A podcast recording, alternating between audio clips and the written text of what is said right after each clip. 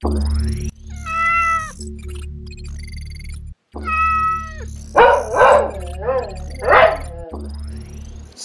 Cat and Dog, marilah kita ikuti webinar dari majalah Cat and Dog atau web infocatdog.com.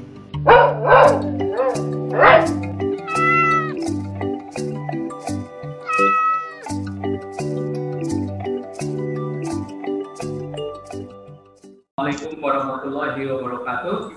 Selamat pagi, sahabat Cat and Dog. Bahagia sekali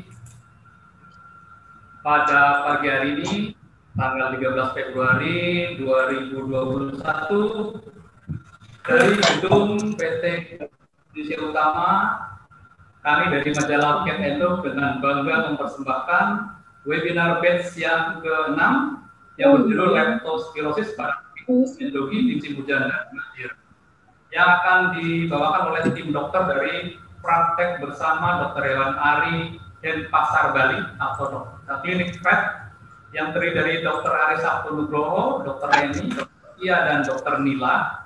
Pagi ini akan dipandu oleh moderator Dr. Hewan Bapak Rahmat Nuryanto M MBA, Dr. Hewan Senior dan Dewan Penasihat Asohi, host bersama pimpinan redaksi majalah Cat and Dog Insinyur Bambang Suwarno dan bahagia sekali pagi hari ini akan ada sambutan dari Ketua Umum Pengurus Besar Persatuan Dokter Hewan Indonesia Bapak Dr. Dr. Hewan Muhammad Munawaroh MM. Selamat pagi Bapak-bapak. Selamat pagi. Selamat pagi. Semoga pada pagi hari ini kita tetap sehat dan tetap mengikuti protokol kesehatan. Dan juga ada rekan saya Pak Darmanu yang menjadi bagian dari tim majalah Cat Endo. Dan untuk itu kita akan saja buka dengan bacaan basmalah. Iya. Susunan acara pada pagi hari ini adalah susunan acara yaitu pendahuluan sudah kita buka pada pagi hari ini. Kemudian nanti akan ada sambutan dari pimpinan umum majalah Cat Endo, Direktur Indonesia Utama, Lanjutkan sambutan Ketua Umum Pengurus Besar Persatuan Dokter Hewan Indonesia, Perhimpunan. Perhimpunan Dokter Hewan Indonesia, kemudian presentasi narasumber dari Klinik Vet dan Pasar Bali, dilanjutkan dengan tanya jawab dan penutup. Oh kita beda frame. Waktu, kita mengucapkan terima kasih kepada sponsor yang berpartisipasi pada acara webinar batch yang enam yaitu dari Yuriken. Kemudian ucapan terima kasih kepada para mitra yang mendukung yaitu klinik bersama Dr. Ari yaitu klinik vet di Denpasar Bali. Kemudian para pendukung acara Perhimpunan Dokter Hewan Indonesia termasuk di dalamnya adalah majalah online Vetnesia. Kemudian ada event organizer Indonesia International Pet Expo IIPE. Kemudian terima kasih juga kami ucapkan kepada pendukung acara berikutnya yaitu dari Indonesian Cat Association atau ICA. Kemudian terima kasih kepada pendukung acara dari Perkumpulan Kinologi Indonesia Perkin, Perkin Jaya. Terima kasih juga kami ucapkan kepada para pendukung dari Zoo Clinic Makassar, Vida Pet Shop and Vet Bekasi, kemudian Laras Group. Dan tidak lupa kami ucapkan terima kasih kepada peserta webinar yang telah subscribe, like, comment, and share, dan setia menyimak webinar majalah Cat and atau www.infocatdog.com dari batch pertama sampai batch yang sekarang. Berikut kita lanjutkan acara berikutnya yaitu sambutan dari pimpinan redaksi majalah Cat and kepada Bapak Insinyur Bambang Suwarno. Kami persilahkan. Terima kasih. Assalamualaikum warahmatullahi wabarakatuh. Suara saya cukup jelas didengar? Jelas, Pak. Jelas. Ya. Baik, yang terhormat. Pertama, Ketua Umum Perhimpunan eh, Dokter Hewan Indonesia, oh, maaf, Ketua Umum Pengurus Besar Perhimpunan Dokter Hewan Indonesia, Dr. Munawaro. Selamat pagi dok. Selamat pagi, terima kasih. Bisa hadir di sini. Kemudian para narasumber ini Dr. Ari, Dr. Reni, dan kawan-kawan ini ada empat orang di Denpasar. Selamat pagi. Kemudian Selamat pagi. Selamat pagi. Oh, di samping saya sebagai moderator eh, Pak Darmano, ya. Selamat pagi. Oke. Berada di Depok. Satu manajer dari Rakyat NT dan uh, Infopet dan juga tentu saja Pak Hidro Wilianto, uh, saksi sibuk yang menyelenggarakan acara ini. Eh, Bapak Ibu sekalian, pada hari ini yang mendaftar acara webinar sampai tadi malam ada 180 wah, 185 kalau nggak salah ya hampir 200 peserta.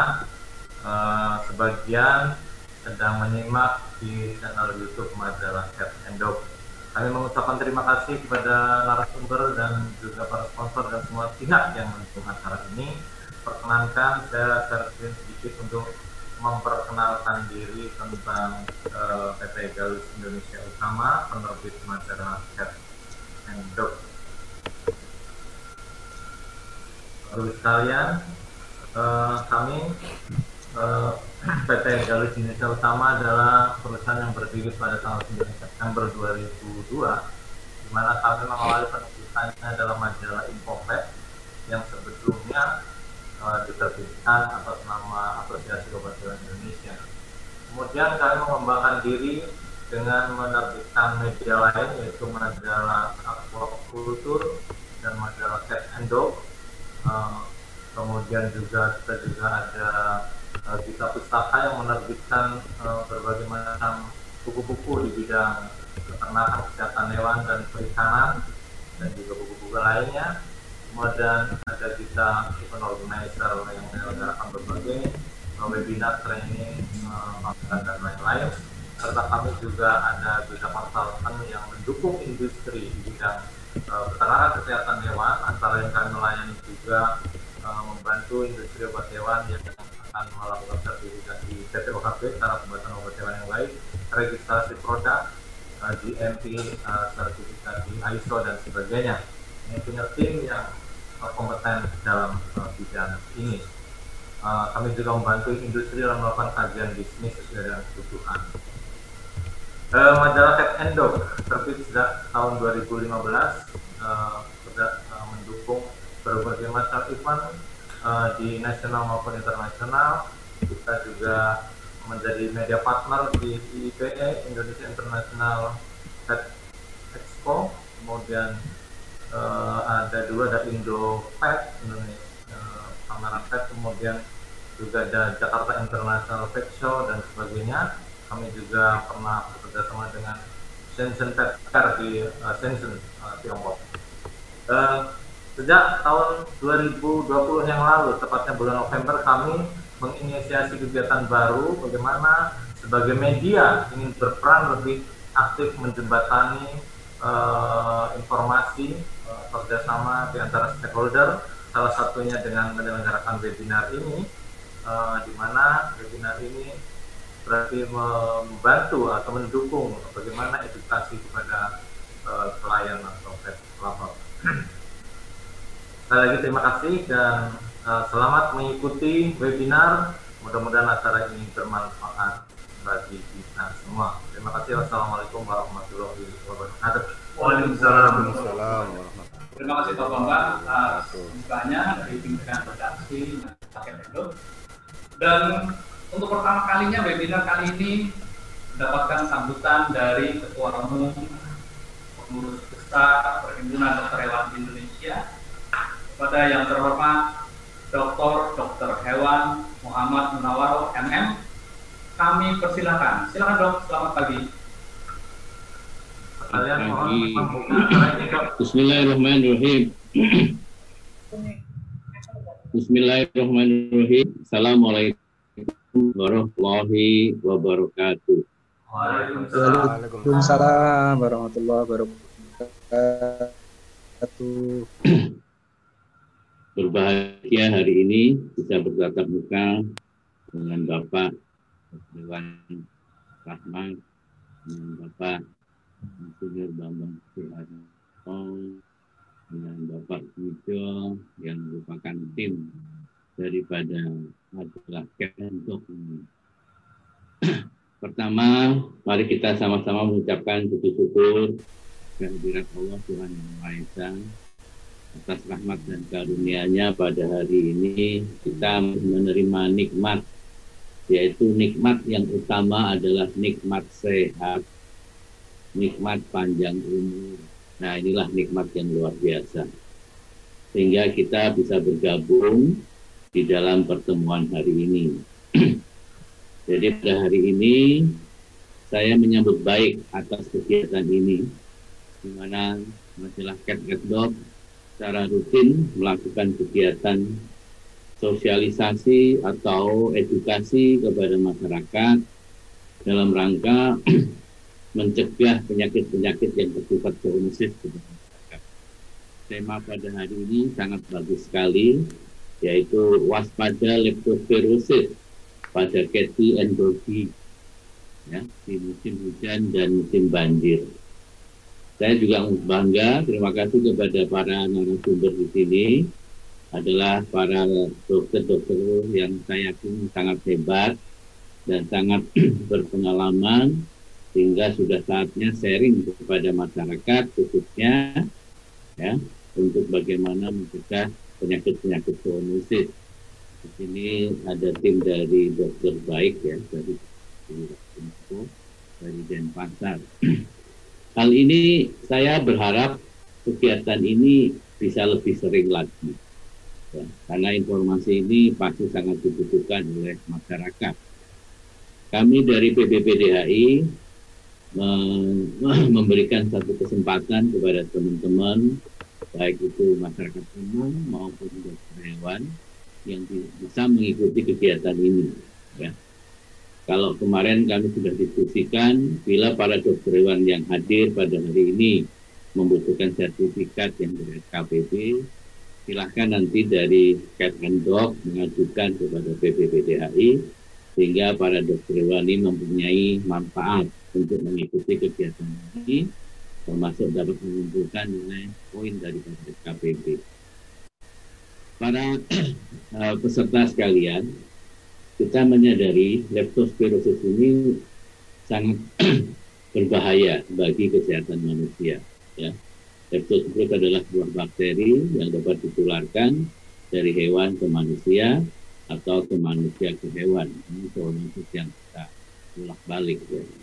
Dan kita ketahui ini eh, penyakit ini kita tertular melalui urin. Ya. Ada urin yang bisa masuk melalui manusia dengan kota kota saja atau melalui uh, kontak luka dengan urin atau anjing. Oleh karena itu, kepada para pemilik anjing, bagaimana agar tidak terserang leptospira termasuk mungkin nanti ini akan dijelaskan nanti secara detail oleh tim daripada narasumber tentunya baik. Baik, Bapak Ibu sekalian, para peserta seminar pada malam pada pagi hari ini, silakan selalu ikuti terus apa yang dilaksanakan oleh Ken Dog ini dan insya Allah selalu bermanfaat bagi kita semua. Karena pada musim sekarang ini adalah musim digital, jadi semuanya mudah, murah, ya. Anda tidak perlu pergi ke satu tempat, tetap duduk manis saja. Cuma masalahnya konsumsinya ya disiapkan sendiri-sendiri ya. Ya kalau bikin kopi teh nah pisang goreng ya siapin sendiri. Jadi ini ini kekasan daripada pertemuan seminar online online atau daring.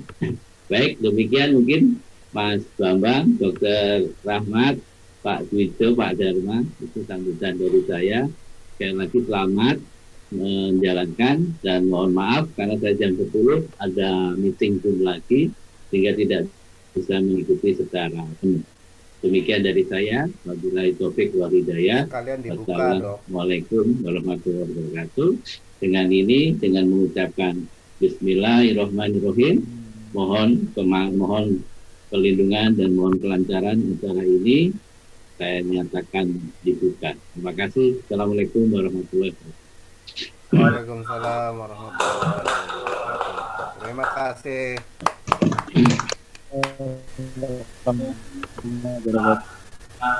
Indonesia Dr. Muhammad dan peserta webinar yang kami hormati saatnya yang berbahagia inilah kita sambut Bapak Dr. Hewan Rahmat Mulyanto MBA selaku moderator kepada Pak Rahmat kami persilakan Terima kasih Pak Dujo. Dr. Munawaro, Ketua Umum PDI dan sahabat Ketendong yang kami cintai. Selamat pagi, salam sejahtera. Assalamualaikum warahmatullahi wabarakatuh. Waalaikumsalam. Memenuhi permintaan dari majalah Kenendok, izinkan saya hadir kembali. Waalaikumsalam warahmatullahi wabarakatuh. Bagaimana suaranya? Bisa Bagus, didengar? Bagus, Mantap. mantap Mantap. Baik, eh, kembali lagi, saya ulangi. Memenuhi permintaan dari redaksi majalah Tentok, izinkan saya kembali hadir di layar monitor Anda untuk memandu acara webinar pada pagi hari ini, dua jam ke depan. Yang kali ini eh, akan membahas mengenai leptospirosis. Namun dari informasi dari panitia bahwa dalam kesempatan ini atau uh, webinar yang batch ke-6 ini ini sedikit berbeda dengan uh, batch 1 sampai 5 karena dalam batch uh, kali ini ini kita telah mengundang beberapa praktisi dokter hewan di mana selain nanti ada pertanyaan pertanyaan terkait dengan leptospira dalam kesempatan ini pet lover juga bisa berkonsultasi langsung. Gitu Pak Dujo ya? Betul. Bisa berkonsultasi langsung tidak harus terkait dengan leptospira. Apa pun permasalahan hewan kesayangan Anda ya, dan LFT itu silahkan ini semacam apa semacam open house gitu ya Pak ya? Dari kesempatan baik buat lover untuk untuk menanyakan apa saja yang terkait hewan kesayangan Anda. Ah, terus sekalian, ah, memang gejala leptospirosis di manusia itu sudah dikenal sejak tahun atau akhir abad 18 atau ya, oh maksudnya akhir 18 ya, menjelang abad 19 tepatnya tahun 1826 oleh seorang dokter Jerman Adolf Weiss atau kalau orang Jerman mungkin fine mungkin ya apa pronunciation-nya ya Nah, sehingga setelah ditemukan gejala itu satu tahun berikutnya itu penyakit itu dinamai well disease karena penemunya dokter Weil tadi. Namun saat itu tidak diketahui apa sebabnya. Baru setelah 30 tahun kemudian atau 29 30 tahun kira-kira tahun 2000 oh, tahun 1915 itu baru diketahui bahwa ternyata penyakit tersebut disebabkan oleh bakteri Leptospira atau um, Leptospira hemorrhagica kalau tidak salah. Jadi sekian lama itu. Dan penyakit ini menjadi sangat penting karena apa? Seperti tadi disampaikan oleh uh, Dok Munawaro bahwa penyakit ini termasuk zoonosis jadi penyakit dari hewan yang bisa menular ke manusia itu yang pertama. Dan penting juga kenapa? Kebetulan bakteri ini merasa nyaman ya, kalau ada di daerah tropis atau subtropis sehingga nyaman sekali berada di negeri kita ini. Oleh sebab itu ini menjadi penting untuk bisa diketahui oleh pets lover sekalian baiklah tidak perlu banyak lebar langsung saja waktu akan kami serahkan kepada oh ya sebelumnya izinkan saya membacakan tata tertib seminar pagi dan siang hari ini. Ada pada webinar pada pagi dan siang hari yang pertama adalah peserta memakai pakaian yang rapi dan sopan. Kemudian yang kedua, semua peserta agar mematikan suara atau mute pada saat narasumber atau moderator berbicara. Yang ketiga, saat sesi tanya jawab, peserta boleh menyalakan suara atau unmute atas izin moderator. Pertanyaan bisa mulai ditulis di chat box di saat sesi presentasi dan setiap pertanyaan agar disertai nama serta dijelaskan untuk siapa tapi barangkali ini nanti tidak ada masalah karena uh, keempat-empatnya barangkali nanti narasumber kita bisa ini ya. Kemudian moderator akan memilih dan membacakan pertanyaan saat sesi tanya jawab. Yang kelima, pastikan di sekitar Anda tidak ada suara-suara yang mengganggu jalannya webinar. Dan disarankan agar menggunakan headset jika ada potensi gangguan suara dari sekitar lokasi Anda. Dan yang keenam, panitia akan menonaktifkan atau mute suara-suara yang mengganggu jalannya webinar. Nah, terus sekalian, seperti tadi disampaikan oleh uh, panitia bahwa pada kesempatan ini majalah Kendok mengundang uh, narasumber itu dari praktik bersama Dr. Iwan Ari Sabto Nugroho dari Denpasar, Bali. Nah, dalam kesempatan ini hadir uh, empat narasumber.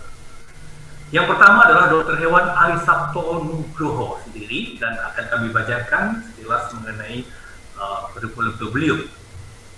Beliau lahir di Surabaya tanggal 18 September tahun 2, 1900 76. Okay.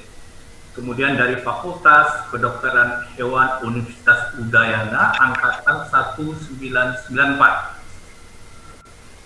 Beliau berpengalaman menjadi medrep di Laboratorium Klinik Utama Pacar Surabaya. Kemudian tahun 2005 sampai 2008 praktek di Rumah Sakit Hewan di Surabaya. Kemudian tahun 2009 sampai 2012 praktek di Taman Safari 3 atau Safari Animal Park di Bali. Tahun 2013 sampai 2015 praktek di Bali Pet Shop di Denpasar Bali dan tahun 2016 sampai sekarang adalah praktek di EBDH Dr. Hewan Ari atau Pet Clinic Denpasar, Bali. sumber berikutnya adalah Dr. Hewan Francisca Septanila Pratiwi, lahir di Lumajang 27 September tahun 1991 dari FH Universitas Udayana Angkatan 2009. Beliau berpengalaman tahun 2015-2016 uh, di Kani Valley Vet Clinic kemudian uh, tahun 2017 sampai sekarang di BBDH Dr. Dewan Hari atau Vet Clinic Denpasar Bali berikutnya Dr. Iwan baik Reni Umaliani Kamaliani. Menurut kami. Lahir di Denpasar 20 April tahun 1994 studi di FKH Universitas Udayana Angkatan 2012. Dalam beliau tahun 2018 magang di Kanitel Clinic Bali. Dan 2019 sampai sekarang aktif di PBDH Perpelewan Hari atau Pet Clinic dan Pasar Bali. Dan yang terakhir, Dr. Brikita Sintia Sida Pelu lahir di Denpasar 2 Mei 1991, studi di FKH Universitas Udayana angkatan 2009. Pengalaman beliau tahun 2016 di klinik Kedunganan Veterinary dan tahun 2016 sampai sekarang praktik bersama dokter hewan, dokter hewan ahli atau ke klinik di Denpasar, Bali. Demikian saudara sekalian, sekilas tentang biodata uh, narasumber pada pagi dan siang hari ini dan langsung saja waktu kami berikan kepada dokter Hari dan rekan-rekan. Silakan dok Hari. Yuk, dok. Masih Oke, ya. Iya, ya sudah, sudah. Oke, selamat pagi buat uh, sahabat cat lover dan teman-teman sahabat kolega kami semuanya yang dokter hewan. Uh, pagi hari ini kami dari tim klinik saya mau sedikit, sedikit sharing tentang penyakit leptospirosis yang mungkin uh, masyarakat masih belum belum apa belum mewaspadai apalagi kita masih uh, pada pada pada saat-saat sekarang masih disibukkan diributkan dengan masalah COVID-19 jadi uh, tema kali ini tentang leptospira leptospirosis sebenarnya sebagai diagnosa banding atau uh, sebagai acuan biar tidak salah diagnosa dengan penyakit-penyakit lain, terutama yang saat ini lagi booming yaitu COVID-19. Uh, eh, saya kenapa memakai topik ini karena uh, di klinik kami ada tiga kasus yang terjadi tentang terjadi yang positif leptospira pada anjing. Untuk pada kucing kami belum memastikan, tapi dengan gejala dan dan anamnesa yang kami dapat bisa mengarah ke leptospirosis juga. Untuk pada manusia kami tidak tahu karena kami bukan lab manusia apa klinik manusia jadi kita cukup mewaspadai karena leptospira ini bisa menyerang ke manusia atau pemilik hewan tersebut. Oke, untuk memulai topik kali ini saya minta uh, Dokter Reni untuk memulai presentasinya. Nanti biar kami lanjutkan setelah presentasi nanti diskusi dan tanya jawab. Terima kasih.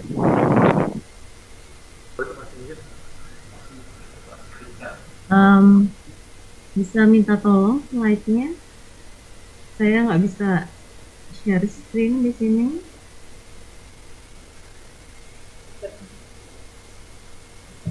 Terima kasih.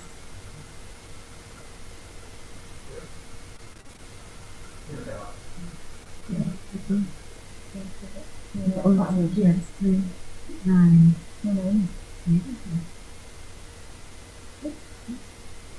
Nine. Gimana dok? Bisa di itu? Bisa disimak? Ya. Jadi, terima kasih banyak atas kesempatannya. Langsung saja ya saya mulai. Dan,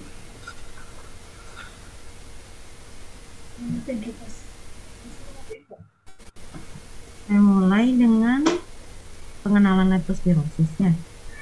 Jadi di sini leptospirosis adalah infeksi bakteri yang disebabkan oleh leptospira. Nah, ini masuk di Indonesia itu pertama kali diidentifikasi pada 1892.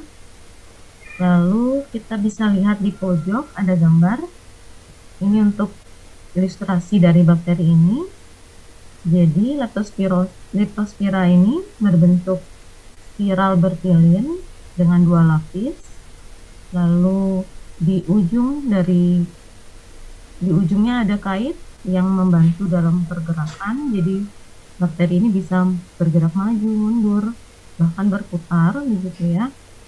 Sifatnya aerobik, jadi sangat membutuhkan oksigen untuk dapat bertahan hidup. Lalu Leptospira ini dapat hmm. menginfeksi semua mamalia, dalamnya bisa tikus, anjing, kucing, nah bisa sampai ke manusia juga ya. Gejalanya non spesifik hingga kematian akibat kerusakan organ. Lalu bakterinya terkonsentrasi di urin hewan yang terinfeksi. Nah, ini juga termasuk dari untuk sistem atau untuk penularannya dari urinnya lalu meningkat saat musim hujan jadi ada nama lainnya flu jadi demam banjir gitu ya Lalu suhu optimal untuk dapat bertumbuh itu pada 28 sampai 30 derajat Celcius. Jadi sangat cocok untuk Indonesia yang iklimnya tropis. Ya. Jadi pada tubuh penderita nanti leptospira ini akan memperbanyak diri. Lalu pada lingkungan nantinya akan bertahan hingga enam bulan. Ini bisa bertahan di air, genangan air, sumber air, atau di tanah dan lumpur. Selanjutnya ini ada ilustrasi sedikit. Jadi leptospira ini bisa menyerang ke kucing, babi, rubah, sapi, kambing, domba, ke tikus, ke kuda, anjing, bahkan rusa. Nah, yang paling parahnya ini bisa menginfeksi manusia juga ya. Jadi yang perlu kita uh, poinkan di awal, nah ini reservoir ini ya. Jadi reservoir atau inang pembawa penyakit ini kita kalau untuk di Indonesia itu tikus yang paling banyak. Nanti reservoir ini dia terinfeksi di usia muda, nantinya dia tubuhnya bisa adaptasi dengan penyakit ini. Nah, nantinya tidak menimbulkan gejala sakit tapi tetap menghasilkan bakteri di dalam urinnya. Jadi dah dari situ akan berlanjut terus infeksinya ya. Lalu untuk reservoir, infeksinya sifatnya menahun dan subklinis tanpa gejala. Sedangkan untuk inang insidental, uh, bisa kembali. Untuk inang insidentalnya tadi bisa ke manusia, sapi, domba. Infeksinya bisa kronis juga ya. Lalu untuk sumber infeksi bisa melalui kontak langsung terhadap urin. Ini ada ilustrasinya sedikit. Jadi ada tikus dia buang air di genangan air lalu ada kaki manusia ada luka di kaki manusia tersebut. Nah dari situ bisa jadi terinfeksi. Begitu juga untuk hewan lainnya. Jadi kalau hewannya main ke genangan air bisa terinfeksi. Untuk ini untuk ilustrasinya jadi di sini ada rubah. Rubah di sini kan hewan liar. Jadi hewan liar juga bisa jadi dasar dan dia buang air, buang urin lalu menginfeksi di genangan air. Lalu ini tikus roden, jadi siklus hidupnya ini ilustrasi siklus hidupnya. Tikus mengeluarkan urin lalu mengkontaminasi lingkungan, nah bisa mengkontaminasi air, genangan, tanah atau lumpur, lalu selanjutnya menginfeksi manusia. Nah manusia yang seperti apa yang uh, mudah terinfeksi yaitu yang suka olahraga air, suka berenang, suka memancing atau Pak Tani yang sedang bertani itu bisa terinfeksi faktor resikonya ya. Lalu bisa menginfeksi ke anjing. Nanti anjing akan mengeluarkan urin lagi. Nah itu akan mengkontaminasi, mencemari lingkungan gitu ya. Nanti kembali lagi ke tikus, jadi tikus terusnya. Selanjutnya, untuk perjalanan penyakit leptospira bisa masuk lewat luka atau membran mukosa yang ada di tubuh kita, mulai dari mata, hidung, sampai mulut, lalu bisa lewat kulit yang rapi. Apalagi untuk anjing kan mungkin sering menggigit di kakinya, di pausnya, itu bisa masuk lewat situ ya. Lalu melewati masa inkubasi, kita 4 sampai 20 hari, tapi rata-rata 7 hari saja. Lalu menyebabkan bakterinya. Jadi bakterinya sudah ada di aliran darah. Itu sekitar tujuh hari, berlangsung sekitar tujuh hari, lalu menimbulkan gejala. Gejala ini bisa yang non spesifik tadi, demam, tidak mau makan, lemas, lalu bisa ke arah yang lebih khusus lagi gejala klinisnya yaitu kekuningan jaundice tadi lalu bisa ke pipisnya sedikit atau pipisnya ada darahnya. Selanjutnya. Dan ini untuk gejala klinisnya tadi mulai dari yang non spesifik jadi kurang jelas gitu ya konotasi jadi mulai awalnya itu biasanya demam. Anjingnya demam ada muntah ada diare lalu perutnya ditepuk gitu ya ada sakit di bagian perut kalau dipegang jadi kalau bisa dilihat postur di gambar ini, selanjutnya. Nah ini yang untuk gejala yang lebih khas lagi dari leptospirosis jadi muncul kekuningan atau jaundice kalau kita kita bisa lihat di gusi di mulut lalu di daun telinga ada juga di bagian mata. Putih bagian putih mata ya ini biasanya kalau sudah kuning begini ini sudah menyerang hati. Jadi udah ada kerusakan liver biasanya. Selanjutnya. Nah ini di gambar pertama ada uh, pipis darah. Gitu ya pipis darah ini itu disebabkan karena bakteri ini terkonsentrasi dia terakumulasi di organ ginjal. Jadi dari ginjal nanti mengganggu fungsi ginjal sehingga urin itu yang dihasilkan bercampur dengan darah.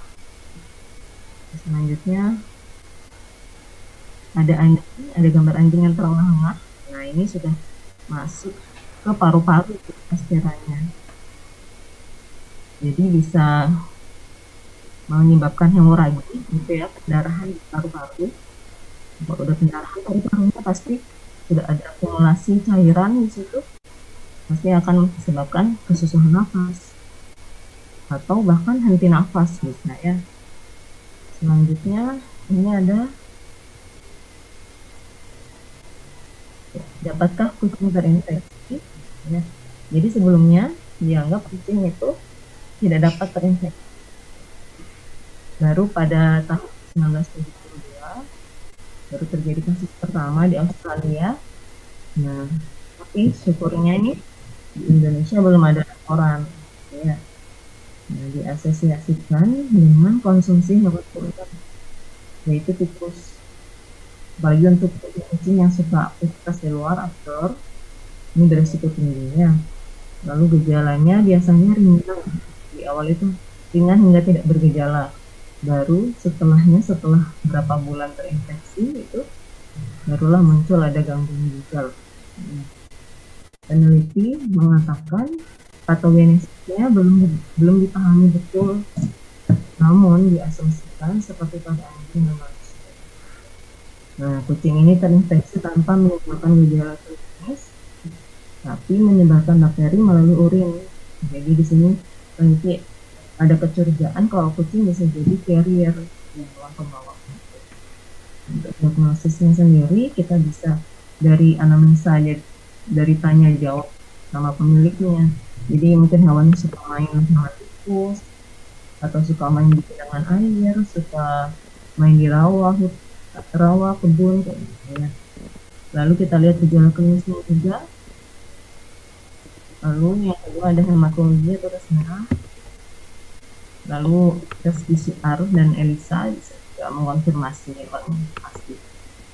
Treatmentnya sendiri tidak antibiotik terapi cairan apalagi untuk hewan-hewan yang sudah kurang cairan sudah lemas gitu ya lalu yang sesuai di gangguan organ ya, kalau sudah kena hati atau kena uh, ginjal kita perlu kasih diet yang khusus untuk gangguan tersebut untuk pencegahannya di sini ya, mencegah lebih baik dari menyembuhkan. Jadi kita bahas fokus, uh, menjaga kebersihan. Lalu kalau untuk vaksin, kita sudah ada vaksinasinya, jadi lebih baik vaksinasi tiap tahun rutin, gitu ya, tidak ada kesulitannya. Lalu batasi aktivitas outdoor saat musim hujan. Jadi anjingnya kalau bisa anjing kucingnya ya, di kandang dulu atau di rumah dulu pokoknya ya atau kitanya manusianya jadi kita batasi aktivitas seperti berenang tanam memancing mungkin lalu yang terakhir memakai saat membersihkan Oh, ini kamar kami. Ya. Ya, terima kasih. Sekian.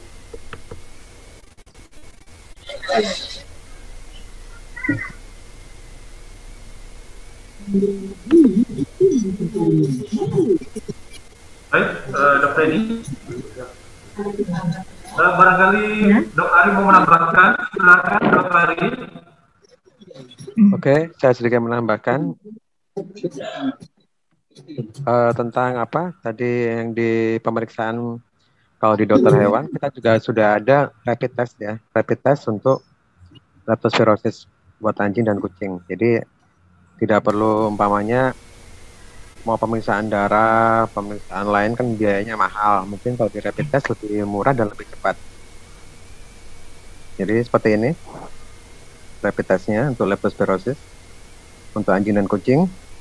Jadi juga diharap kolega-kolega dokter hewan juga memiliki jadi lebih lebih cepat daripada kita berdasarkan anamnesa, berdasarkan gejala klinis, hematologi rutin, CBC, mungkin kita analisa, kimia klinik, kita lihat dari livernya, uh, SGPT, SGOT-nya, untuk ginjalnya pun kreatinnya naik, agak lebih lama dan lebih banyak biaya, lebih praktis lagi kita pakai yang rapid test ini, lebih cepat dan lebih murah.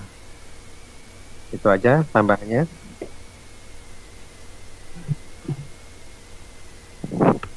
Uh, Dok Ari, uh, ini sering ya apa klien kita ini yang vaksin ke klinik ya, Ya. itu udah vaksin tapi tetap aja kena penyakit yang bersangkutan. Gimana Iya, iya, betul, betul. Betul dok, iya. Jadi saya pribadi atau kami dari klinik menyarankan minimal dua kali untuk pemberian vaksinasi. Terus yang kedua, jaga kondisi hewan selalu selalu prima.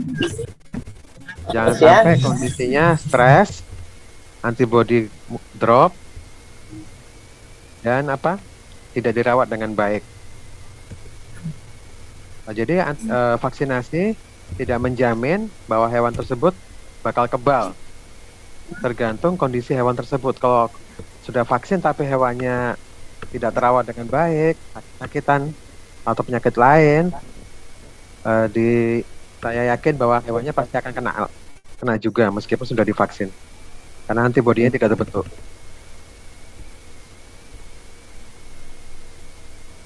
Jadi tiga, saya tiga poin utama dok. Satu, vaksinasi minimal dua, dua kali. Jadi ada boosternya. Mhm. Yang kedua, jaga kondisi hewannya, rawat dengan baik, makanannya yang baik. Terus hindari stres, sehingga antibodi bisa terbentuk.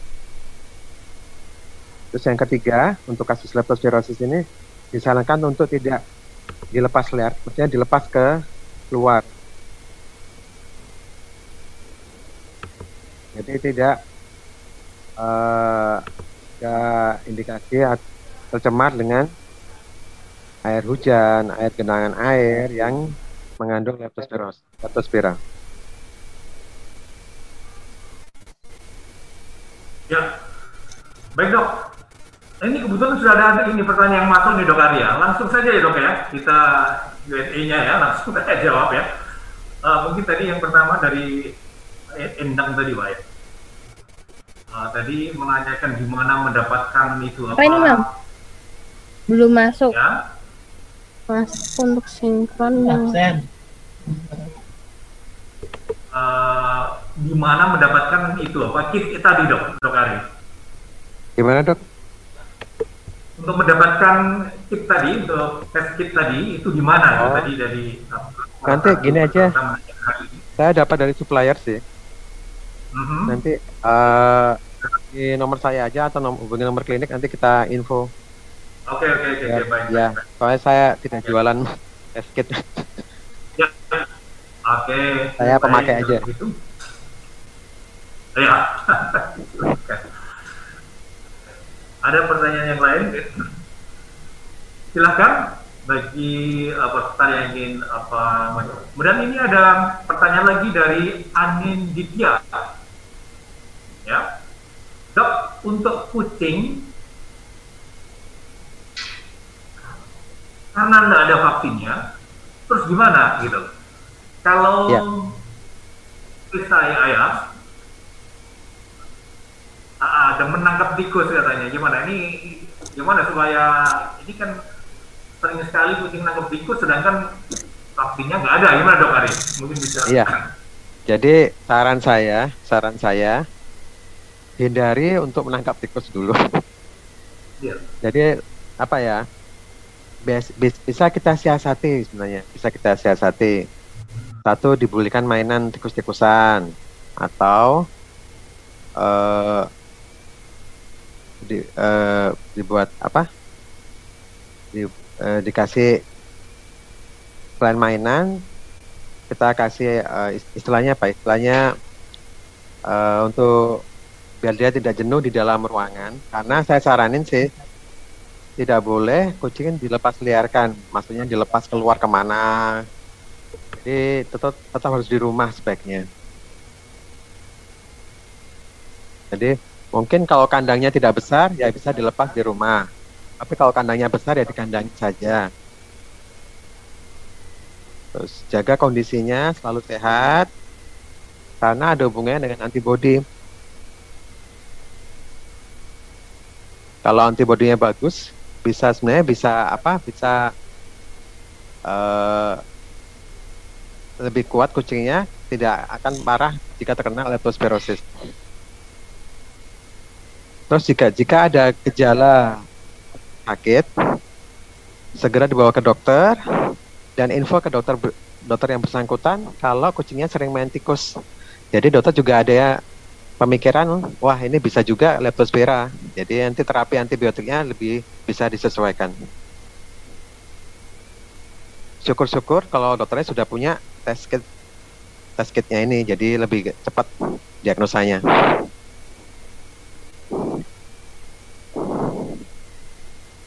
Oke, Ya begitu. baik lanjut untuk berikutnya dok ya. Nanti dok siapa yang akan menjawab ya. Dari Ya. ini dari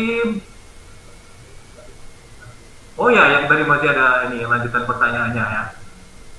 Eh, Oke, sebentar dok.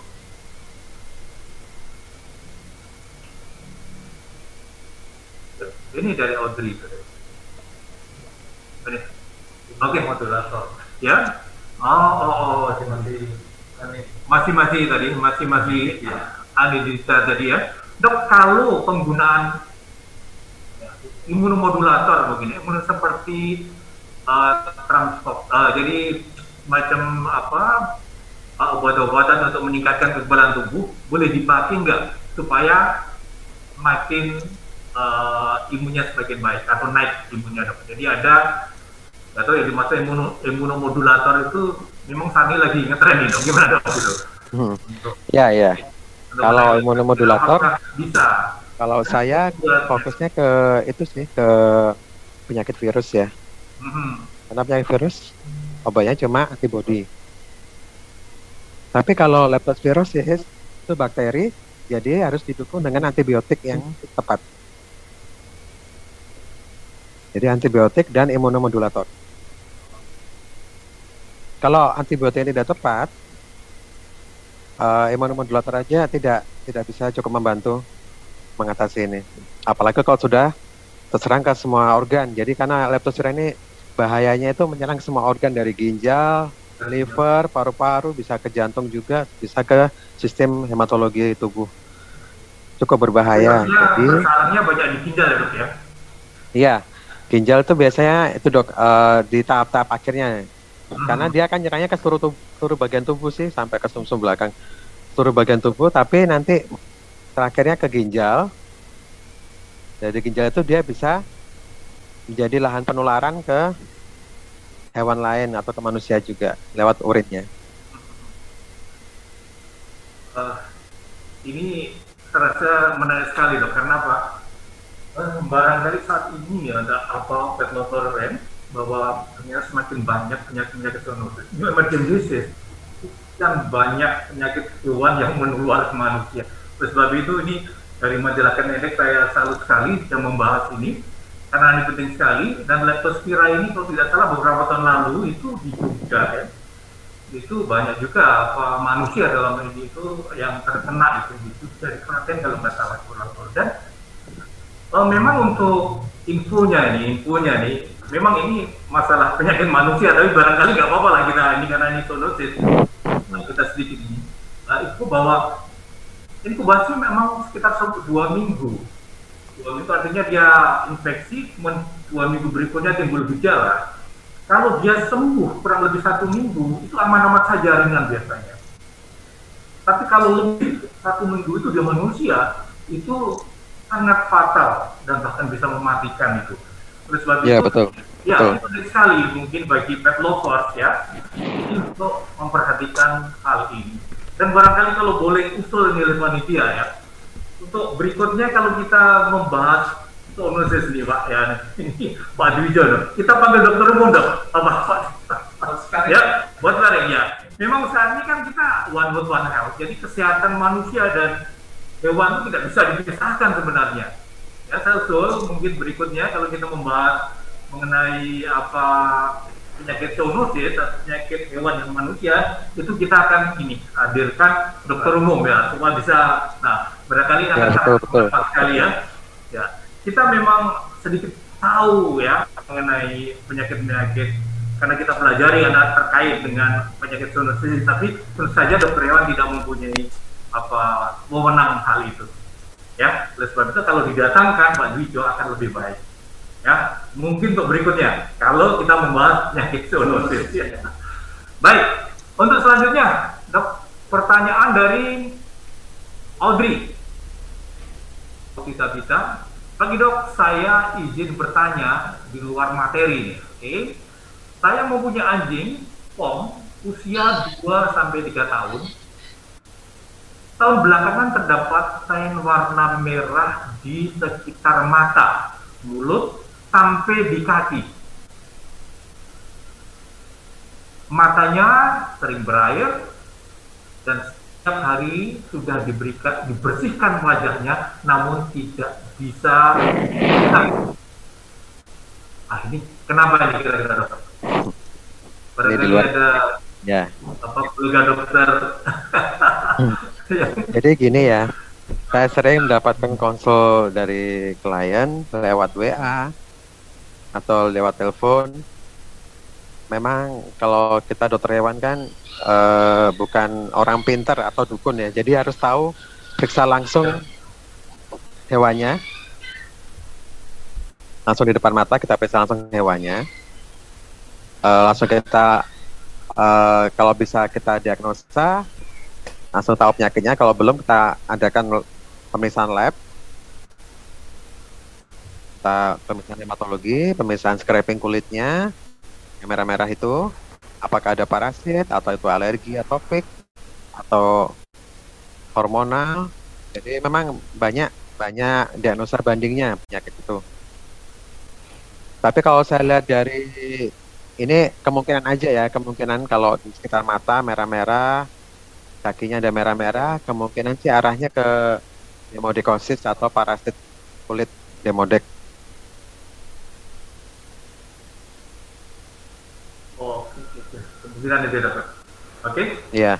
Tapi ini ini hanya perkiraan saya ya. Saya belum belum melihat hewannya langsung dan belum mengadakan pemeriksaan. ya, ya, ya, ya, ya. Baik, baik. Baik, dok Ari. Untuk berikutnya dok ya. Berikutnya Silakan. dari ya dokter hewan berita dari Solo ya, dari Solo.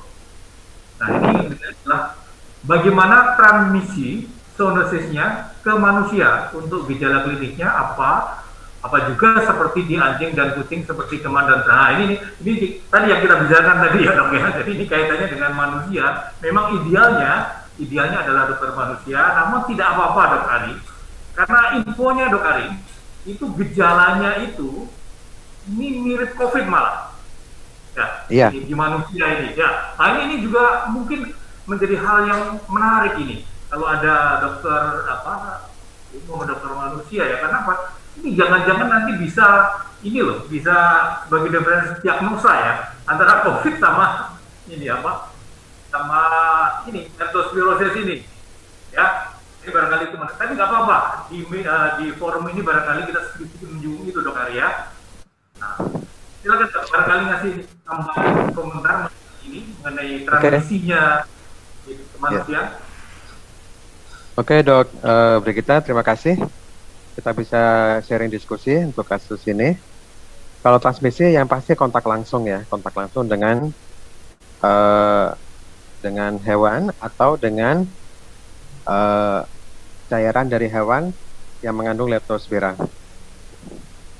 Jadi gini, kalau ada pem- pemilik hewan, hewannya memang leptospira ini nggak terlalu kentara gejalanya, kecuali kalau sudah mulai parah. Jadi gejalanya itu istilahnya apa ya? Hmm, subklinis ya. Jadi tidak terlalu kelihatan dari awal. Kalau untuk ke manusia, penularan lewat kontak langsung bisa lewat tangan, kita tidak cuci tangan, habis itu kita makan, terus eh, lewat le- apa namanya?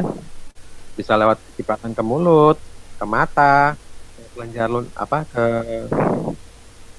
ke luka pada kulit, kena gigitan anjing atau kucing. Itu salah satu eh, apa namanya transit penularannya. Tadi sudah dijelaskan oleh Dokter Reni waktu presentasi tadi eh, penularannya dari hewan ke manusia. Terus untuk gejalanya, gejalanya hampir sama dok, hampir sama. Jadi ada demamnya juga, terus eh, badan kaku-kaku, badannya rasanya nggak enak sekali. Yang ketiga ada batuknya juga sama sama sama, seperti COVID. Kadang sertai flu juga. Jadi memang saran saya, saran saya dibawa ke rumah sakit atau ke dokter dan eh, memberitahu dokter tersebut bahwa dia punya hewan peliharaan juga. Terus untuk untuk peneguhan diagnosa, saran juga dengan pemeriksaan darah. Satu pemeriksaan COVID yang pasti ya, entah swab atau rapid test. Yang kedua eh, pemeriksaan CBC darah lengkap. Nanti dilihat eh, trombositnya gimana, dilihat leukositnya gimana. Terus kimia darah dok, kimia darah kita juga lihat di eh, gangguan pada livernya sama ginjalnya juga. Kemudian kreatinin, SG, SGOT, SGPT juga akan berpengaruh kalau itu leptospira.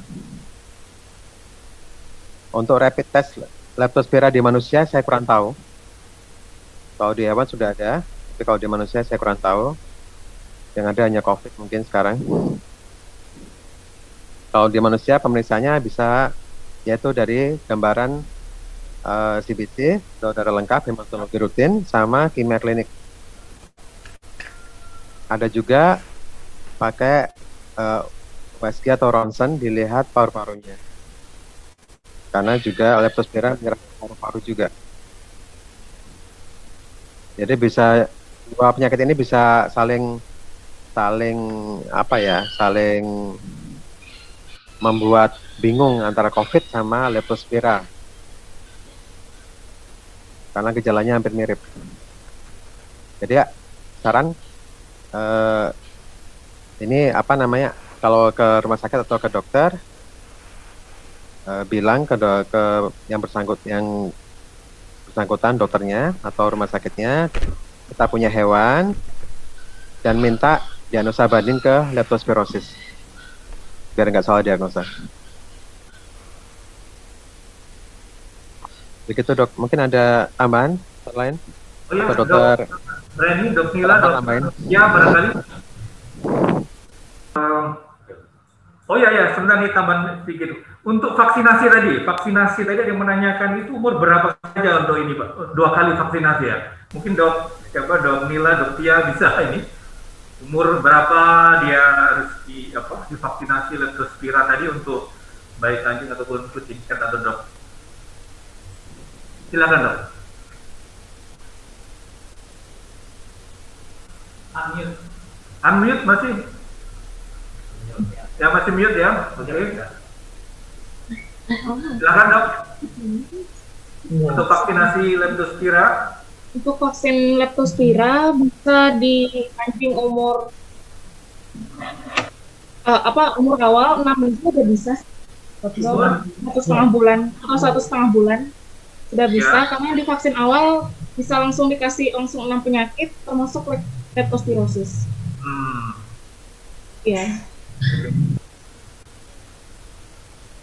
Baik. Untuk pertanyaan berikutnya dari Mas Joko Rudianto ya. Tadi eh ini ada pertanyaan apakah selain tikus ya ya kan musim penghujan itu kan eh, selain tikus juga muncul kecoa dan lain-lain di mana-mana apakah kecoa juga bisa ikut andil pada kasus leptospirosis ini silakan siapa saja yang jawab dong Oke, saya jawab dulu ya. ya silakan Sebenarnya semua bisa bisa hewan semua bisa turut ikut andil jika terkontaminasi sama bakteri lep- leptospira ini. Karena bakteri ini cukup kuat, dia bisa tinggal berbulan-bulan dalam tanah atau dalam air jika eh, kondisinya eh, dia bisa tumbuh. Jadi eh, bakteri ini cukup kuat, bisa tercemar ke kecoaknya juga. Kecoa kan di got, di kotoran dan yang mungkin juga ada tikus. Mungkin tikusnya keluar, dia kena ke kecoa tubuh kecoaknya dan kecoaknya jalan-jalan ke kamar, dimainin sama kucing atau anjing, bisa juga. Bisa juga. Jadi faktor penularan.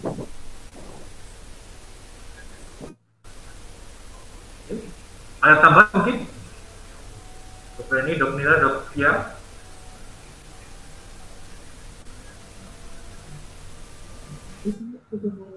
Cukup, oke. Kalau demikian untuk eh, pertanyaan berikutnya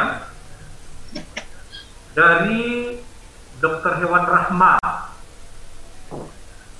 Jadi untuk tes kitnya apa khusus anjing saja atau bisa juga untuk kucing? Ya.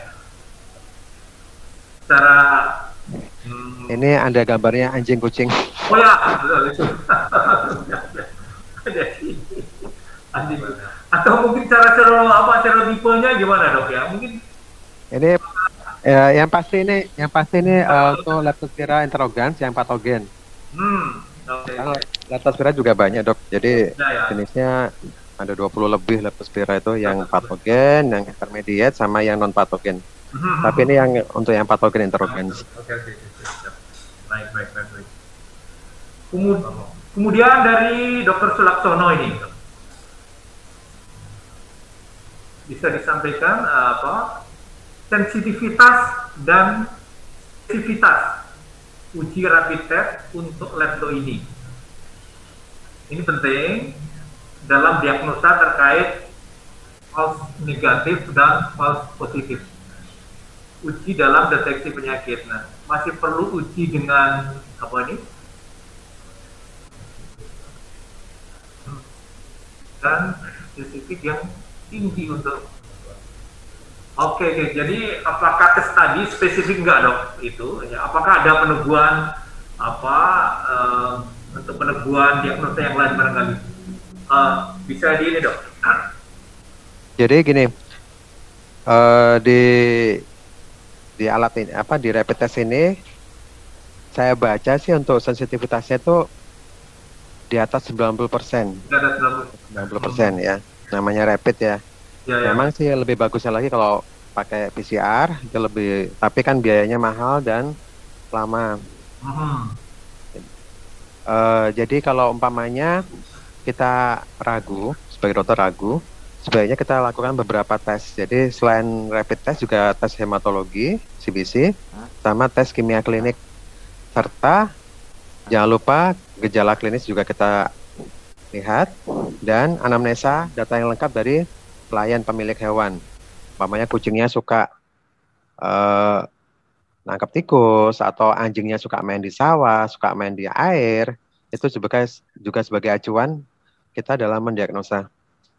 Jadi semakin lengkap pemeriksaannya semakin baik sih dok.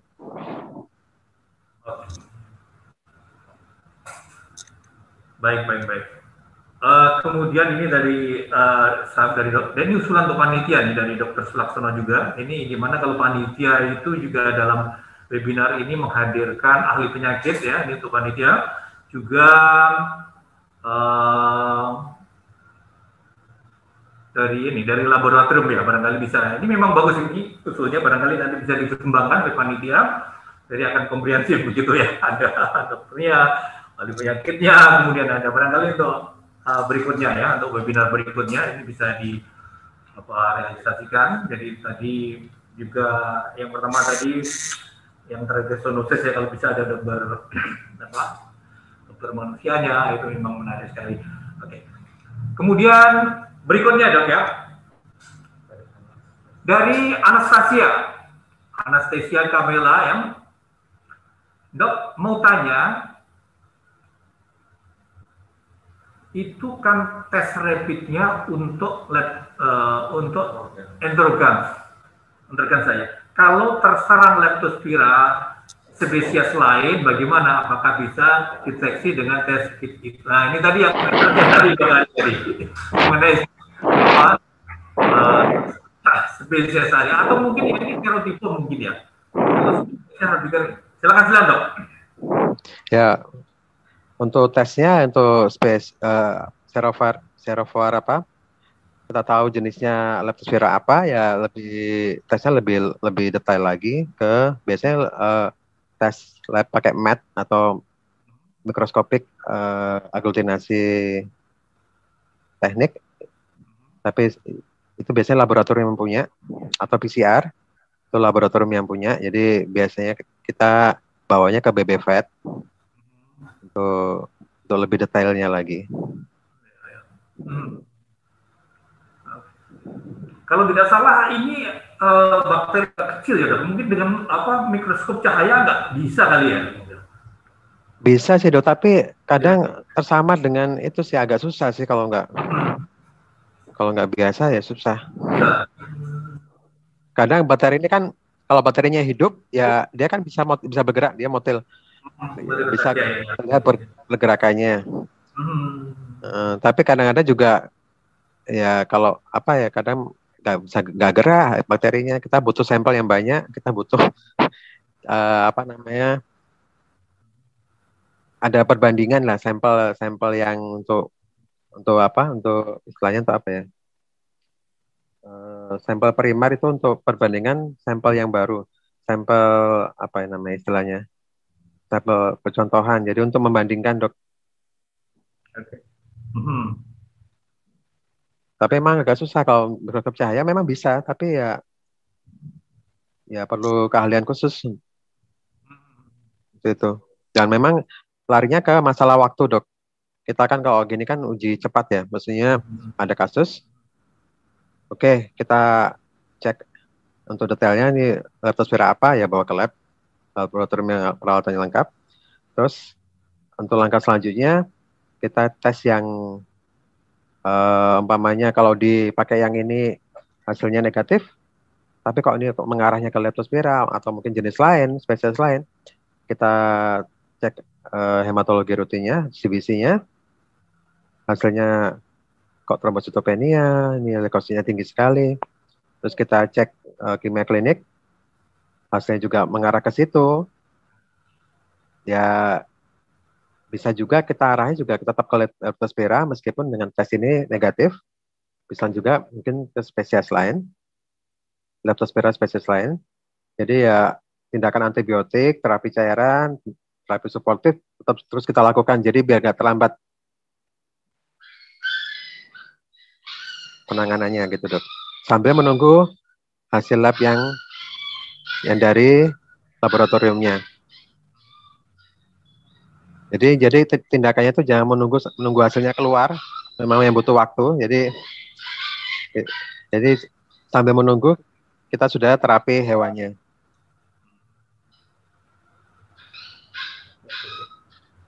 Gitu dok. Baik. Um, ah ya ini dari panitia nih Uh, mohon perhatian bagian peserta silahkan mulai saja untuk mengisi apa daftar absensi ya karena nanti akan akan ada sertifikat buat video ya. Silahkan bisa mulai mengisi daftar absensinya karena nanti akan uh, diberikan sertifikat kepesertaan. Baik.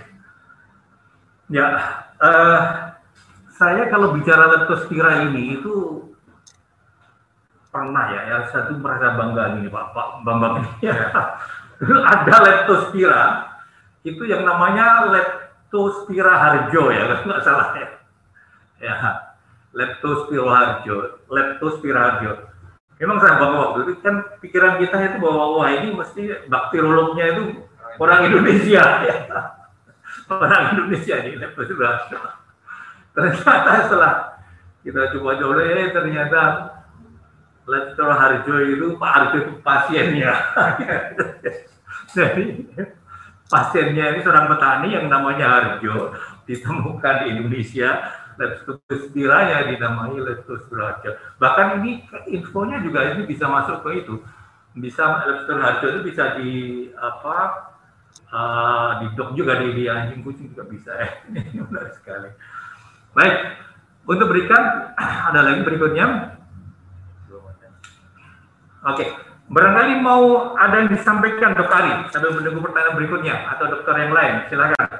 Oh ya dok Ari, uh, tangannya agak ini dok, agak nutup ya, dok Ari ya.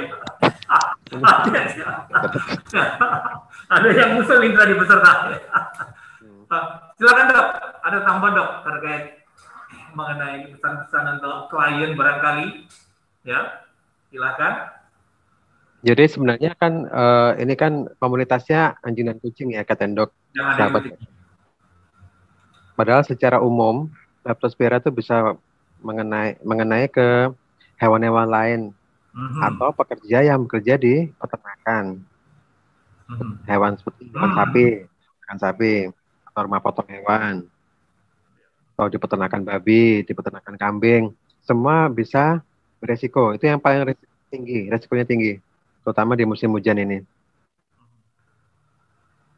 Jadi mungkin uh, dinas peternakan juga mul, apa namanya ada sedikit perhatian kasus leptospirosis pada uh, para peternak hewan besar seperti seperti babi, sapi, kambing. Ya, itu perlu diwaspadai.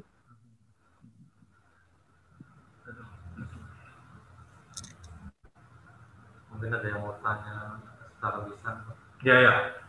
Uh, bagi peserta itu kami juga berikan kesempatan barangkali akan bertanya secara langsung teknisnya gimana Bang? Raise hand. Ya, bisa raise hand ya. Nanti uh, panitia bisa ini memberikan kesempatan untuk bertanya secara lisan. Silahkan. Di sini ada Pak Joko. Ada Pak ada mungkin ada dokter Joko dari Denpasar silakan Pak barangkali mas uh, ini, ini. Barang nggak ada pertanyaan dulu Pak. Nah ini, ini. silakan silakan ini ini ini ini ini, ini junior junior ada di sini ini Pak Mas Joko ini. Iya. silakan Pak Mas Joko. ya, pertama kali ya saya ucapkan selamat kan buat Dokter Ari beserta teman-teman dokter hewan ini ya. Ya beliau beliau semua ini dulu ya apa saja atas keberanian untuk menyampaikan presentasi. Dan mudah-mudahan kalian semua bisa dokter hewan yang sukses.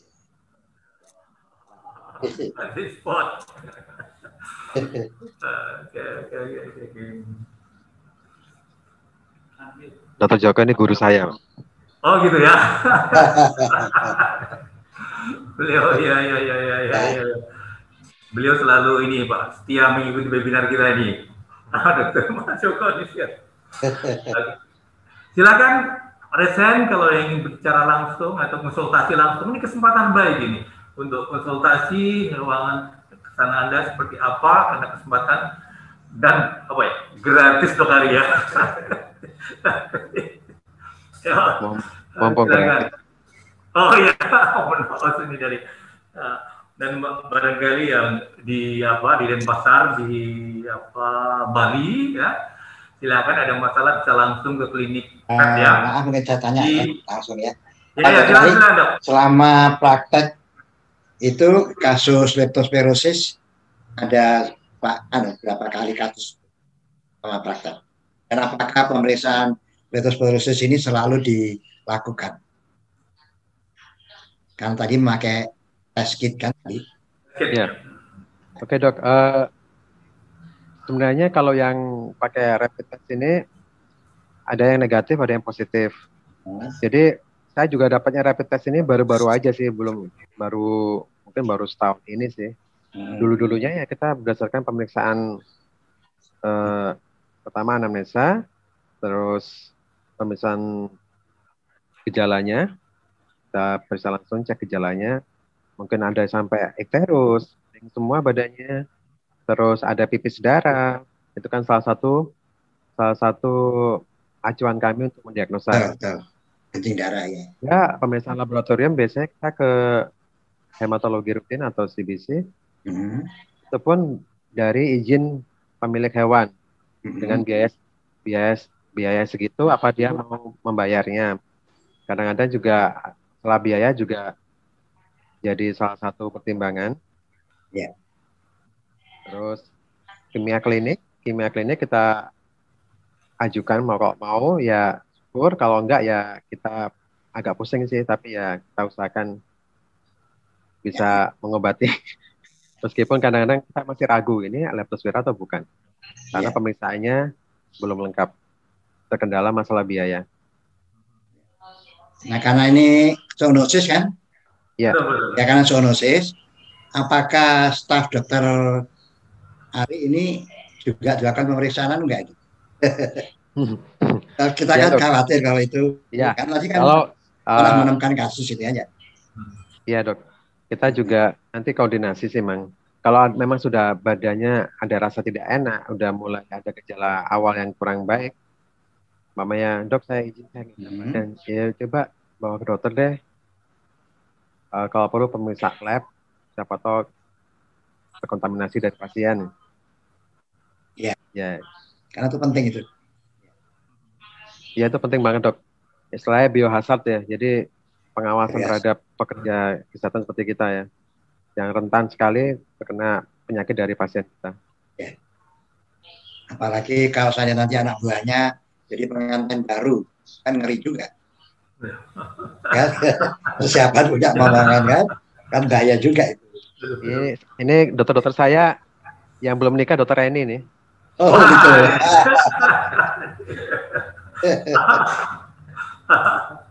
Ini semua udah nikah ya, yang sisanya ya. Iya, dokter Nila udah, dokter Tia sudah. Oke oke oke. Oke lanjut. Baik, terima kasih Dok Joko supportnya pada user-user kita ini ya, supaya tetap terus dan eh, semakin maju tentunya. Eh, baiklah, eh, mungkin ini tadi yang pertanyaan berikutnya. Coba di bawah lagi. Ya? Ini yang terakhir tadi ya? Ah, sudah belum? Baru ya oke.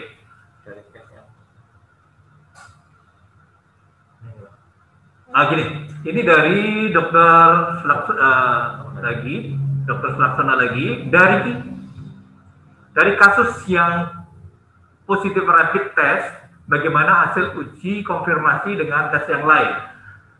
Barangkali dok Ari bisa memberikan yang positif rapid test, kemudian masih nyot. Mau eh, bisa diulang dok? Saya nggak bisa baca chatnya soalnya.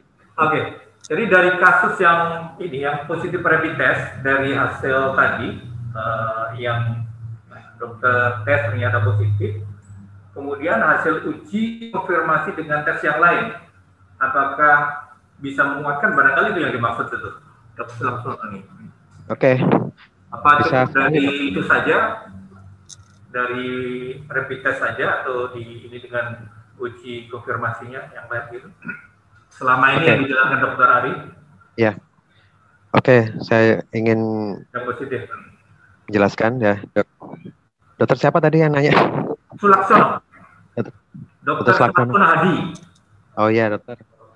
Ini dokter, eh, saya kan kalau umpamanya ada pasien datang, dengan kita kita lakukan anamnesa dulu, dengan apa keluhannya apa, terus lalu kita pemisahan klinis, kita cek semua, ternyata mukosanya kok ikterus, terus ada pipis darah, terus uh, ada gejala batuk, terus agak demam, kita saya langsung mengarah, oh ada indikasi ke leptospira.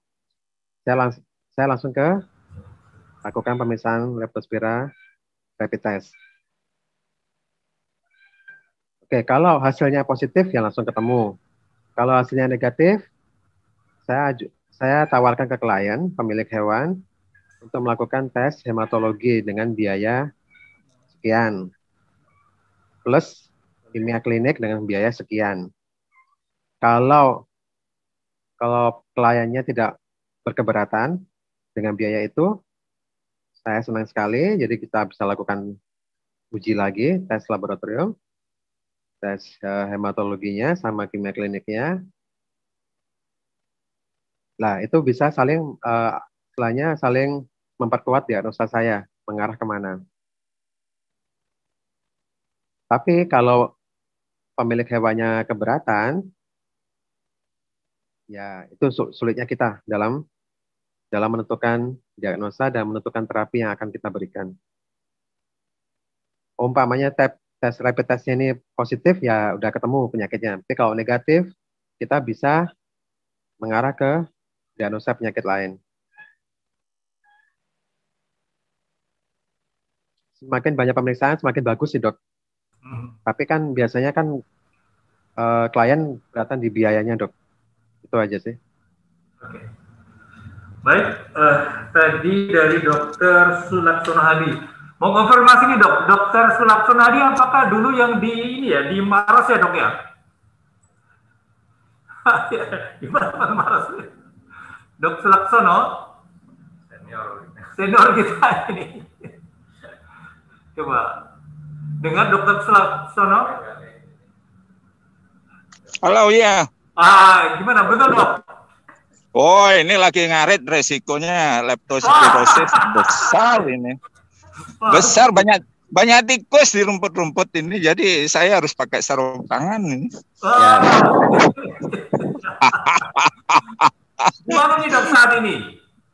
Ah, ini masih di anu di sawah-sawah di Makassar desa di, di Mana? Di, di kampung di Maros ini. Oh di Maros. Perlu di, iya perlu dikatrol ke Jakarta ini.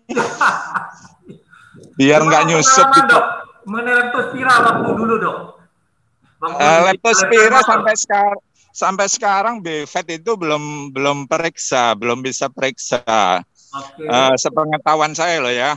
Hmm. Uh, kalau primernya kalau PCR punya primer bisa dilakukan karena punya semua BVET punya alat PCR. Hmm. Kemudian diagnosa dengan mikroskop cahaya tadi kan disinggung itu. Ya. Paling enak itu dengan mikroskop gelap, lapang oh, gelap. Keras ya, ya, ya.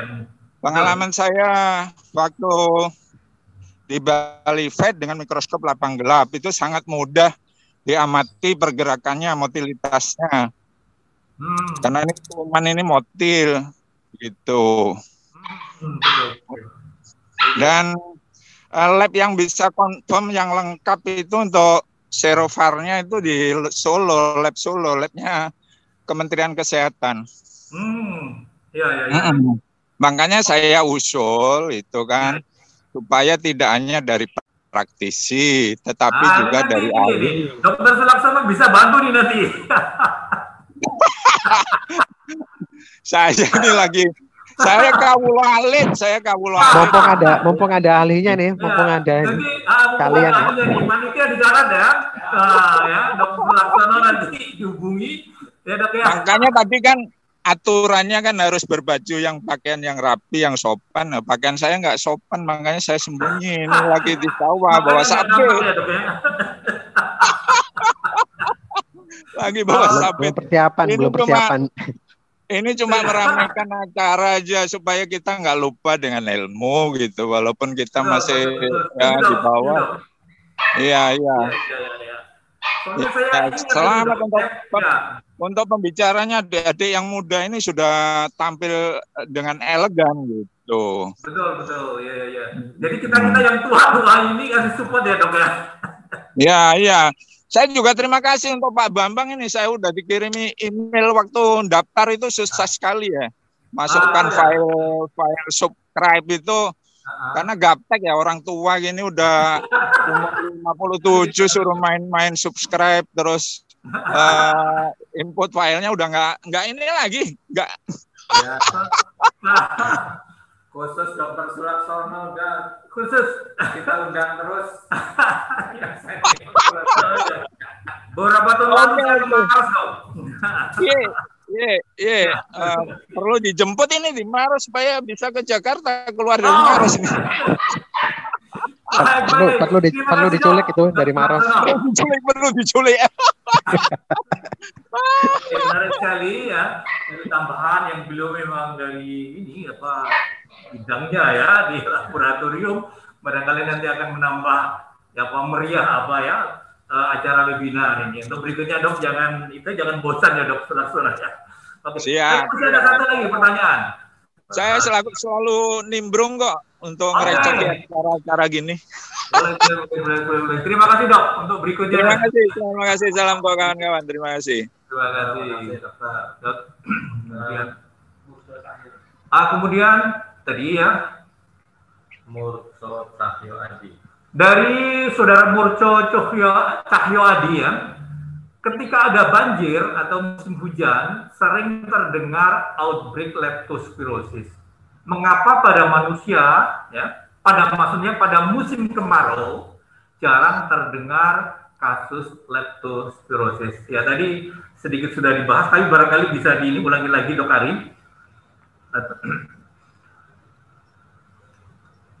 Eh, kemudian satu lagi juga langsung ya, ya dari Pak Dijo ya, tadi mengenai apa eh, musim ya kemarin. Saat ini pet lover juga merangkap sebagai flower lover, ya kan? Otomatis banyak yang bersinggungan dengan media tanaman, oke? Atau yang berasal dari kotoran, kompos yang cenderung terkena leptospira. Apa saran? Jadi ada dua dua pertanyaan dok ya langsung ya dok ya. Yang pertama adalah kenapa musim kemarau kasus leptospira pada manusia itu jarang ada. Yang kedua karena pet lovers itu juga sering menjadi flower uh, lovers. Nah ini, ini sarannya gimana supaya terhindar dari leptospira tadi? Silakan dok. Oke, Siapa mungkin eh, mungkin Dokter Reni, Dokter Tia, Dokter Nila mau menambahkan dulu. Kenapa Jangan saya aja terus, nanti bosan orang-orang. Silakan dok.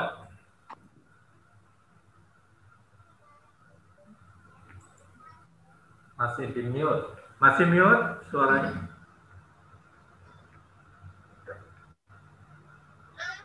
Siapa?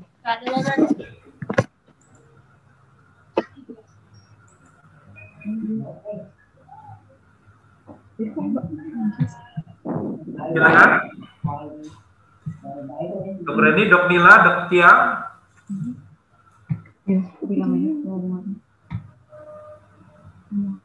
Iya, jadi kalau musim kemarau gitu ya, em, suhunya pasti kan naik gitu. Jadi kan di sini sudah disebutkan tadi bakteri ini tahannya di suhu 28 sampai 30 derajat. Lalu juga pada musim kemarau kan eh, airnya pasti sudah berkurang ya di tanah gitu. Jadi eh, sudah bisa membunuh bakteri gitu.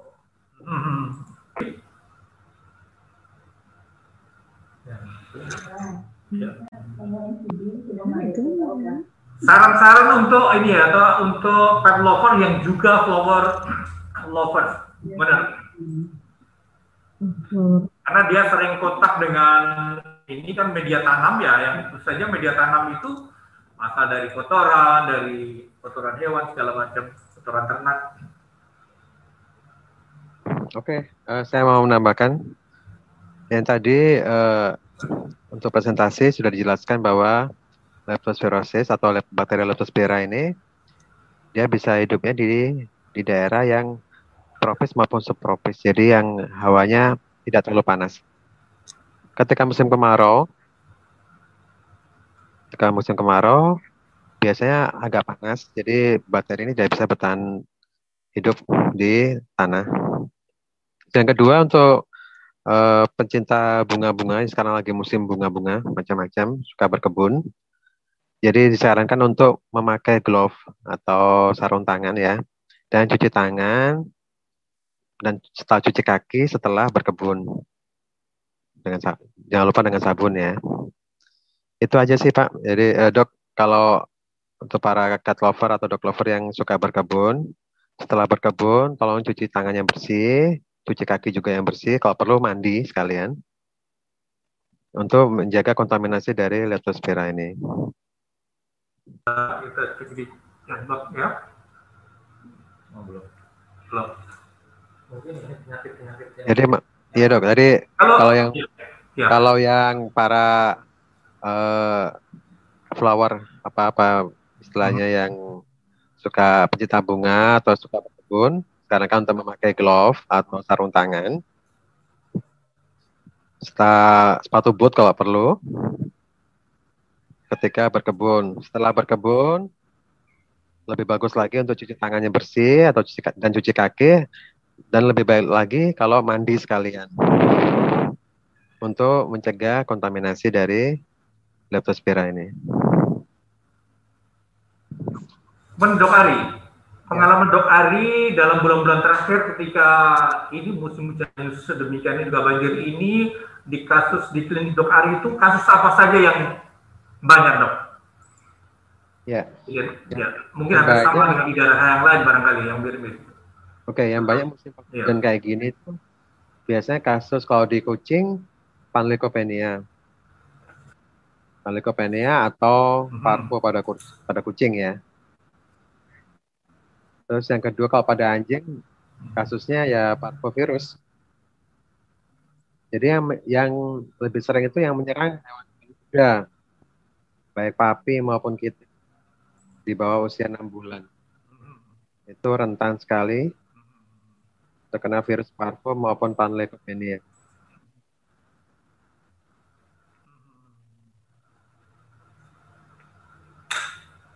Oke. Baiklah, eh, terima kasih Dok Ari dan Soleh Sam dari Pet Klinik ya, klinik apa praktek bersama Dok Ari ya, ya Klinik Dr. Dewan Ari Sabto Nugroho dan nampaknya eh, waktu juga barangkali yang membatasi perjumpaan kita ya.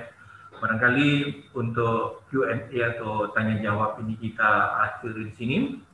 Sekali lagi kami ucapkan terima kasih pada Dok Ali dan kolega serta para peserta webinar pada siang dan uh, siang hari ini. Dan waktu kami kembalikan ke pembawa acara Pak Yusuf silakan. Mungkin ada ini barangkali Dok Ari mau ngasih closing statement silakan. Iya ya.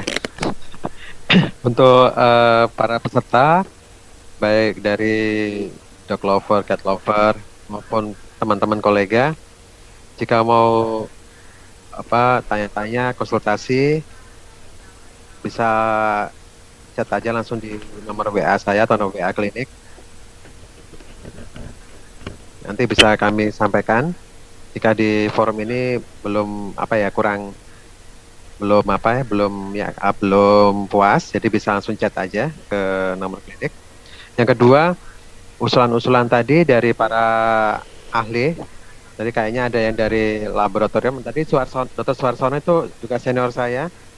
Kayaknya yang tadi ikut menanyakan itu dari beliau juga ahlinya uh, dulu dari laboratorium juga. Mungkin perlu didatangkan para ahli-ahli laboratorium ya. untuk menambah ya. menambah referensi, menambah informasi ke masyarakat. Ya. Terus yang ketiga, uh, yang tadi usulan Dokter Ahmad juga uh, dokter manusia, dokter umum atau spesialis ya penyakit dalam atau apa juga perlu dihadirkan untuk untuk menjadi narasumber uh, acara seperti ini. Jadi terutama kasus-kasus yang zoonosis ya dok ya. Ya betul betul. Itu sangat baik sekali. Jadi saling memberikan informasi. Kadang uh, pemilik hewan juga tidak tahu bahwa dia terkena penyakit dari hewan peliharaannya tersebut. Jadi informasi kayak seperti ini sangat penting banget buat pemilik hewan semuanya. Gitu aja dok. Baik, uh, terima kasih dok Ari. Waktu kami kembalikan ke pengawas. Silakan Pak Nujo.